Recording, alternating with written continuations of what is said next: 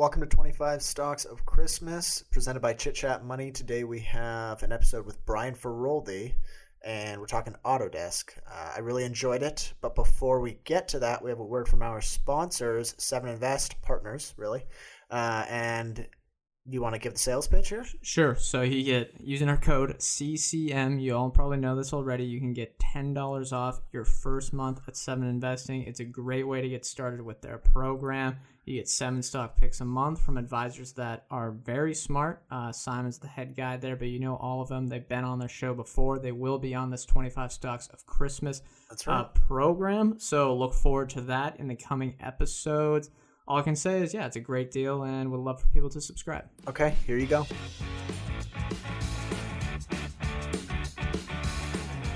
Welcome to Chit Chat Money.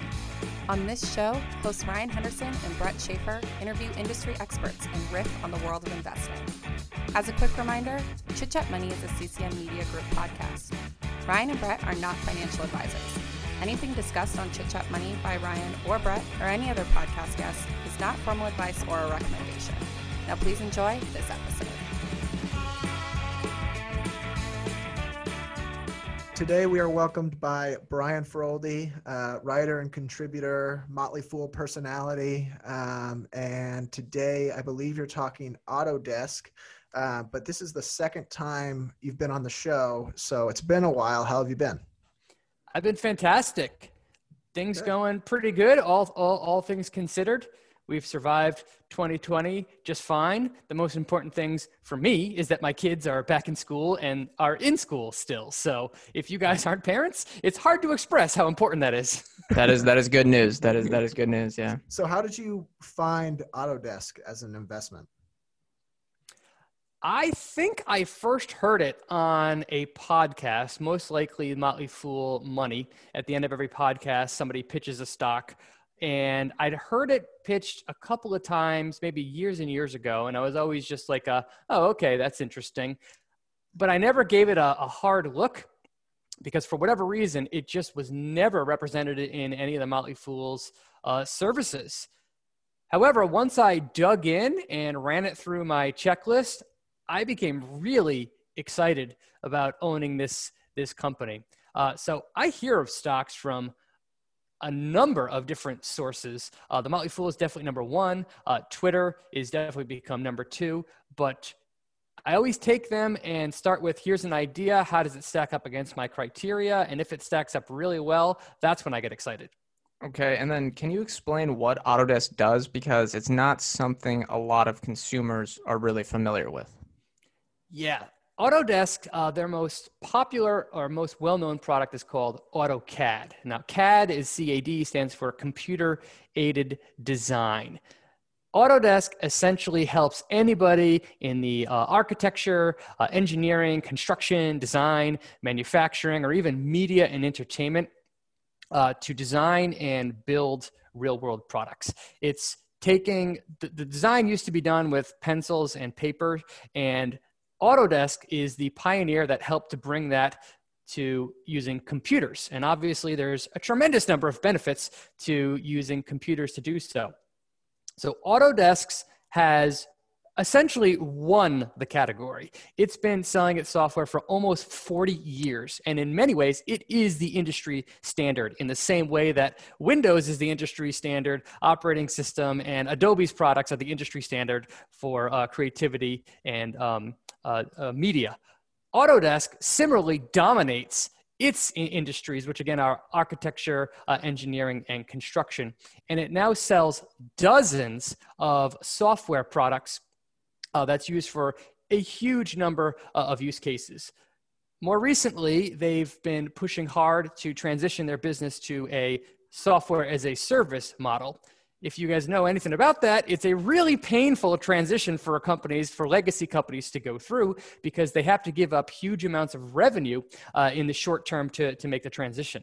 Once the transition is complete, it's a gift that keeps on giving to investors because it usually leads to increased margins, steady recurring revenue, and a much uh, a much longer term and durable growth trajectory that allows companies like this to grow even in the face of recessions. And so we went through ANSYS with Jason. Uh, we were talking about this before the show, and I think ANSYS was more. Correct me if I'm wrong, Brett, but it was more for like it was like a flow tool, so you'd see how things moved, I guess. Or uh... yeah, it's different. Yeah, there's there's flow analysis like for complex things that ANSYS does, but um, Brian, you probably know this too. Autodesk is more of a broader platform that more than just those highly complex uh, you know things would use for someone like a you know like a phd or something may be using ansys but a bunch of undergrads or you know construction management people would be using autodesk yeah i can't speak too intelligently about ansys and how okay. it differs from autodesk uh, however uh, uh, the number of use cases for Autodesk's products is uh, astoundingly large. And to your point, this is the kind of software that is taught in design schools. Uh, engineers that are uh, up and coming through learning how to use this or build construction products or manufacturing products use Autodesk's products to, to do that. Okay. And uh, I know there's been, I was just reading through the third quarter conference call, and I think there was a management change going on. The CFO was leaving, or something like that. So, what do you think about management uh, and the executive team as a whole? Yeah, it's always a bit of a, a head scratcher or something worth noting when a major executive announces their, announces their departure. Uh, it's just something that happens uh, on, on, occasion. I'm not too concerned with uh, that happening at, at Autodesk uh, because the company is at a stage of its maturity where its growth its its business model is already intact i would be much more i'm personally much more concerned about an executive leaving if it's very early on in the company's growth stage this to me would be like if an executive was leaving at Microsoft. Would you guys have any concerns that Microsoft was in trouble if one of its executives left? No, because the thesis isn't so much about any key executives. Now, when it comes to executives, uh, the CEO here, and I'm going to butcher his last name, but it's Andrew Anagnost. Anagnost, something like something like that. I always okay. read, read, the conference calls. I never hear them, so I never hear how they're actually uh, pronounced. Uh, but he is exactly the kind of executive that I like to bet on. He's not the founder uh, of of this business. Uh, it would be really hard to have this be founder run because again, it's almost 40 years old. Mm-hmm. But he has been with Autodesk since 1997. So he's going on essentially 23 years of working at, at this company. He took over as CEO in 2017, and he has been a major part of the spearhead of the movement to switch from the licensing model to the software as a service model. I really like that.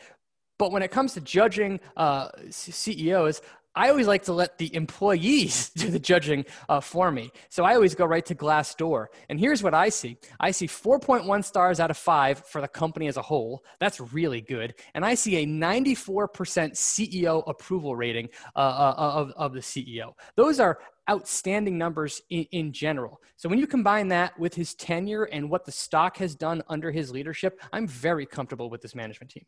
Yeah, I mean that that Glassdoor rating is really strong. All right, the let's get to the Ryan. Do you have anything or no? I was just gonna say sometimes Glassdoor ratings on smaller companies can be a little misleading because there's probably less data. But Autodesk is a bigger company, so that's uh, pretty validating of the management team.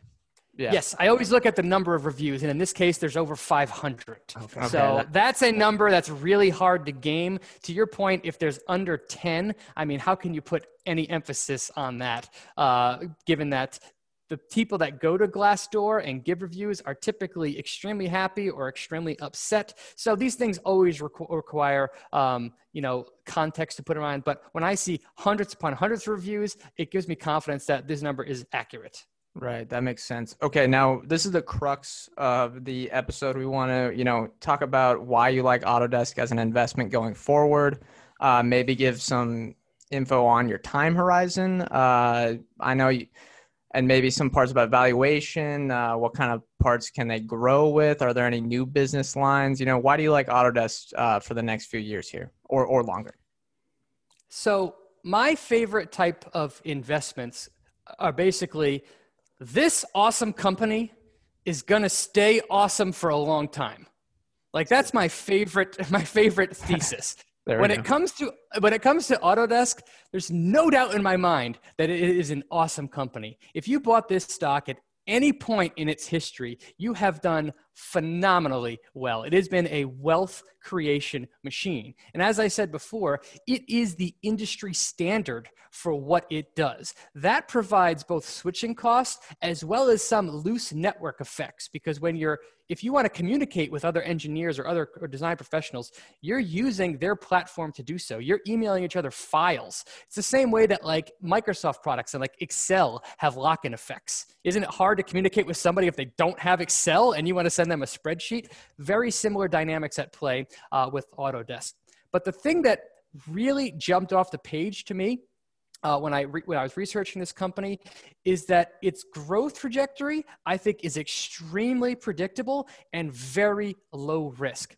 As I said before, they made they made a transition from a licensing model to a software as a service model. In the beginning, they that was a uh, you know a lot of customers complained about that as they as they often do when they have to go to a monthly uh, recurring fee. But there are about 17 million people out there that are actively using Autodesk's products. Usually, the majority of them are using legacy products. Of that 17 million people that are active users of Autodesk products, only 5 million are paying subscribers. That means that there's 12 million people out there that are using older versions of Autodesk's products and have yet to make the transition to, the, to, to SaaS a big part of the reason I like this is because the the business the, the growth thesis for this company is those people that are using this product but aren't paying will eventually pay. Right. That's it. Right. What, okay. if, you are actively if you are actively uh, using it, and for a lot of people, this is they can't do their job without this kind of, of, of software they're just using legacy products that are on a, machine. Once that machine dies, or once the company decides it's time to transition, that just turns a non paying uh, legacy client into one that's going to be monetized essentially indefinitely. So I really like that because it doesn't require them to go out and grab new customers, although I think they will. It just requires them to monetize the two thirds of customers that aren't monetized yet. Okay, and then what kind of margins does Autodesk get? Because I know people look at it. I think they look at it first and like, whoa, like the sales ratio, you know, it's 15. How um, this thing might be expensive, but uh, do they have strong free cash flow and profit margins?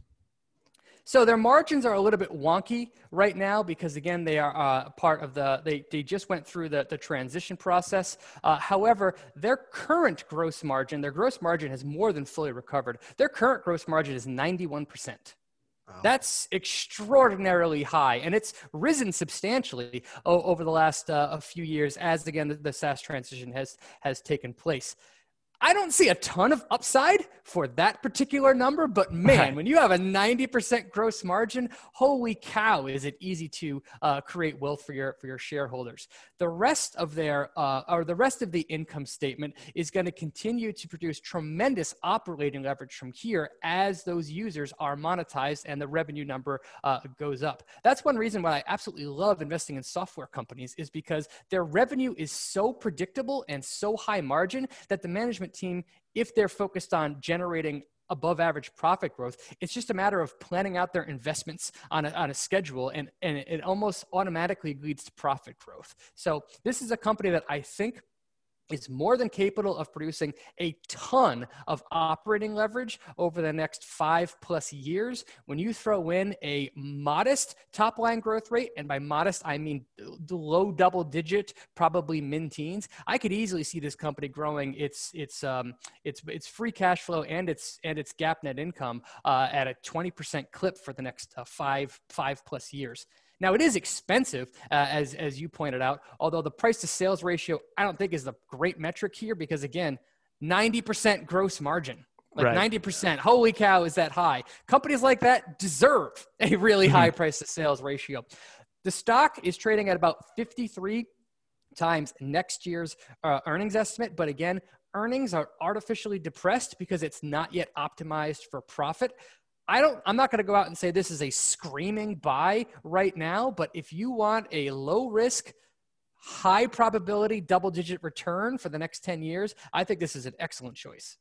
And I, I yeah, we we definitely like the business as well. Um, a concern that I think might come up is the idea of like maturity. Like they sort of have, um, you know, they have a lot of customers, but how much more can they grow? Uh, you briefly answered that, but does that ever worry you at all that they've sort of hit saturation? So when you are the top dog and you are the industry standard, that's of course going to naturally slow your growth. They, I think, can continue to grow by adding on new features, new services, and pushing through regular price increases. When you combine that with the huge tailwind of just monetizing the customers that already exist, I think that the chances of double digit revenue growth are easily are highly likely uh, to, okay. to to to occur. Okay. You have something. You have a question on here about their low uh, revenue retention rate, which I think is perfectly fair. Uh, they do target a revenue retention rate of existing customers between 100 and uh, 110 percent. Which, if you're a SaaS investor and you're comparing that to Twilio or Datadog or Snowflake, you're like, "Holy cow, is that low? Why would you ever buy this buy this company?" But you have to compare it to what it should be compared to high growth SaaS companies that are literally creating brand new industries or attacking brand new opportunities, such as Snowflake, such as Datadog, of course they're going to be able to grow their uh, sales per customer at a much, much faster clip than a company like Autodesk.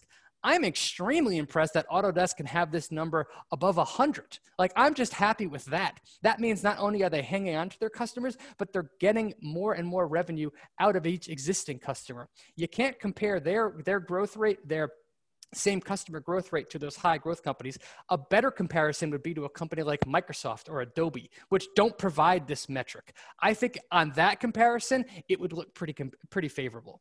Okay, that makes sense. You got anything else, Brian? Or no, no. We're gonna hit a quick break here, and then afterward, we're gonna try to poke some holes in Brian's thesis. Cox Panoramic Wi-Fi includes advanced security to help protect all your connected devices. You'll get real-time alerts. Oh, like this one, so you don't have to worry about malware. Or when your kid downloads a song from a shady link. And now all your computer can play is Red color, red color, where are you? all blocked. Thanks to advanced security, included with Cox Panoramic Wi Fi. Advanced security must be enabled in the Panoramic Wi Fi app. Restrictions apply. All right, welcome back. Next, we have Devil's Advocate. This is our segment where we try to provide some counterpoints for Brian to refute. Uh, so, the first one for me is many of Autodesk larger customers uh, are probably going to see a decline in volume because they, whether that's designing commercial buildings or commercial real estate, that kind of thing, uh, there's less people working in the office. So that naturally means lower volume for the uh, customers. That could potentially lead to lower spend uh, on Autodesk products. Do you see that as a concern? as a macro concern, that that could be one area that the growth slows for them if there is indeed less spending on, say, office buildings. But if there's less spending on office buildings, won't that probably mean there's more spending on warehouses to facilitate more e- commerce or how about just gaming? These guys do a lot of stuff with gaming and entertainment and 3d so i do think that give some of the growth drivers that are um, behind this company uh, could slow because of COVID. I mean, there's there's no doubt about it. But you could also make the argument that others are going to offset that and at least make it revenue neutral. However, if that does prove to be a significant hindrance to this company and it really slows their growth rate, I would certainly consider changing my bullishness. Okay, that does that makes sense. Yeah, you got to follow, Brian. And they have a to, to, I forgot about the gaming part, but don't they have a partnership with uh, Unity as well? Uh, if I'm not mistaken. Yeah, I think, I think they do. That. I think they do. Okay. I'm not I'm not aware of that off the, the top of my head, but they do have a big growth segment with uh, within just broadly the gaming and media and entertainment uh, industry. I mean, their their products are in very very real ways the industry standard for creating special effects. Uh, wow. In fact, I, I, read something like uh, every single every single movie that has won an Academy Award for special effects in the last 20 years was using Autodesk's products. Wow. So I, I did not know that at all. You, you kind of like instinctively think the physical world, but it sounds like they're doing a lot of uh, stuff in the virtual world as well. Correct. Yeah, and the other thing I'll throw out there too is these guys have been investing heavily uh, in uh, machine learning capabilities as well as augmented reality. And I think that the augmented reality angle here is especially interesting because I think there's a lot of potential use cases for augmented reality, but the one that is just like a slam dunk in my mind is the construction industry. If you were about to build a home, wouldn't it be awesome to put on goggles and walk through that home as it was being constructed? Or if you're going to build a factory, wouldn't it be great to actually walk through the factory so you can make design changes to it while it's still in the R&D phase?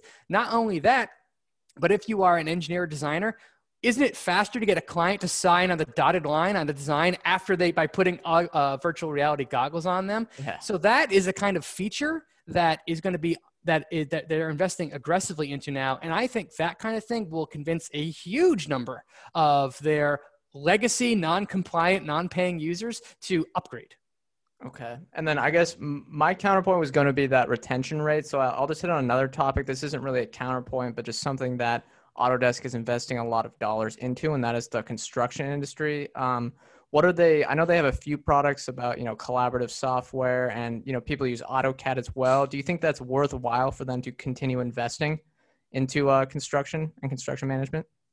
I definitely think so. I mean, they believe that there's trillions of dollars in infrastructure spending that's going to happen worldwide over the next, geez, decade plus. Uh, we're talking about roads and bridges. I mean, most people are pretty familiar with U.S. United States roads. Not exactly sparklingly perfect. If there's going to be huge investments in uh, in, in infrastructure as well as um, uh, other types of collaboration softwares related to construction, I think there's tremendous opportunity for there. One of the things that they call out is their software has become so advanced that it can minimize the amount of materials that are used to design any given product. That goes to uh, energy savings as well as sustainability trends as well. When it comes to management's decisions on things like this, I don't pretend that I know more than they do. Like the CEO here has been in this industry for almost 25 years and he's produced stellar returns for shareholders. So whatever he says is the place to invest, I kind of say, okay, I believe you. Um, so then on the flip side, what would have to happen for you to say, okay, maybe I was wrong in my thesis, uh, and I think I should sell this? Yeah, so there's no doubt that Autodesk right now is priced for high growth. I mean, the thesis moving forward is non compliant users will be eventually monetized. When adding in new products, new services, new features, revenue will grow at a low double digit rate and profits will grow even faster than that. If there is some kind of software that's out there that I'm not aware of that comes in and eats their lunch and really dramatically slows their, their growth rate, um, I would I would say, okay, I was wrong here, and the stock price would probably get smashed pretty darn hard.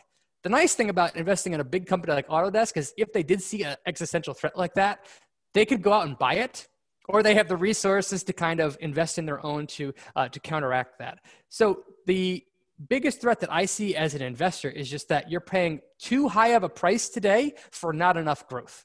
Okay, and then is another thing to look at for because I know you mentioned the network effect, and I think a part of that is that they're in a lot of universities. Um, is there any way to track how many universities they're in, or if there's any other software programs getting traction within you know the undergrad programs? Is that something to look at as well? I'm sure there is. I never get into that level of detail with my investments. My, my, my investment thesis is always much more simplistic than that. And again, it's this awesome company is going to stay awesome. And I can tell if it's not just by looking at revenue. Yeah, Okay. I mean that uh, that's been a timeless strategy, so that's uh, definitely a good way to go. Um, if you were management, so if you had the power to make any big change uh, for Autodesk, what's one change you would make? Again, I would just say keep doing what you're doing, fellas. you're doing a you're doing a great job. With all my with all my investments, if I see if I see a management team that is in charge and has made a business change to the business that I approve of, and I definitely approve of the transition to uh, SaaS. The market has appreciated that. The management team is excellent at communicating to shareholders, and this is a company that is superbly excellent at communicating with shareholders. They produce, they do regular analyst days as well as produce beautiful presentations that make it easy to understand uh, the thesis. and their employees provide them with love, I just give them free reign to do whatever they want. And I don't think that I'm smart enough to second guess their their um, uh, what they've done. So I don't have a good answer to that question. No, that that's good. I think I think uh, you know when we do this, everyone tries to come up with an answer, but that is a good like that non-answer might be the best way because if you're an investor, you can't doing trying to think of what management should change is not something you can control. So it may not be actually worth it to, And- to spend time on. And it's a testament to the fact that maybe management is doing everything right if you can't think of a clear change to the business. But Yeah, I, again, my my a big part of my thesis is this awesome company is going to remain awesome. Is it been awesome up until this point? I mean, there's no doubt about it. Pick a pick a metric, it looks really good with this company. So the thesis is it's going to stay awesome for a long time, and I think. Based on the information we have today, the CEO that's in charge here is going to keep the company awesome for a long time. Okay, well, I think that's it. Is that all your questions? There, I got nothing left. Okay, uh, that was Autodesk with Brian Feroldi. Brian, for anyone listening that wants to find some of your work or find maybe connect with you, what's a good place to do that? Follow me on Twitter. I'm at Brian Feroldi. Perfect. Awesome. All right. Thank you guys for listening. We want to remind you that we are not financial advisors. Anything we say or discuss here on Chit Chat Money is not formal advice or recommendation. Thank you for listening. We'll see you tomorrow.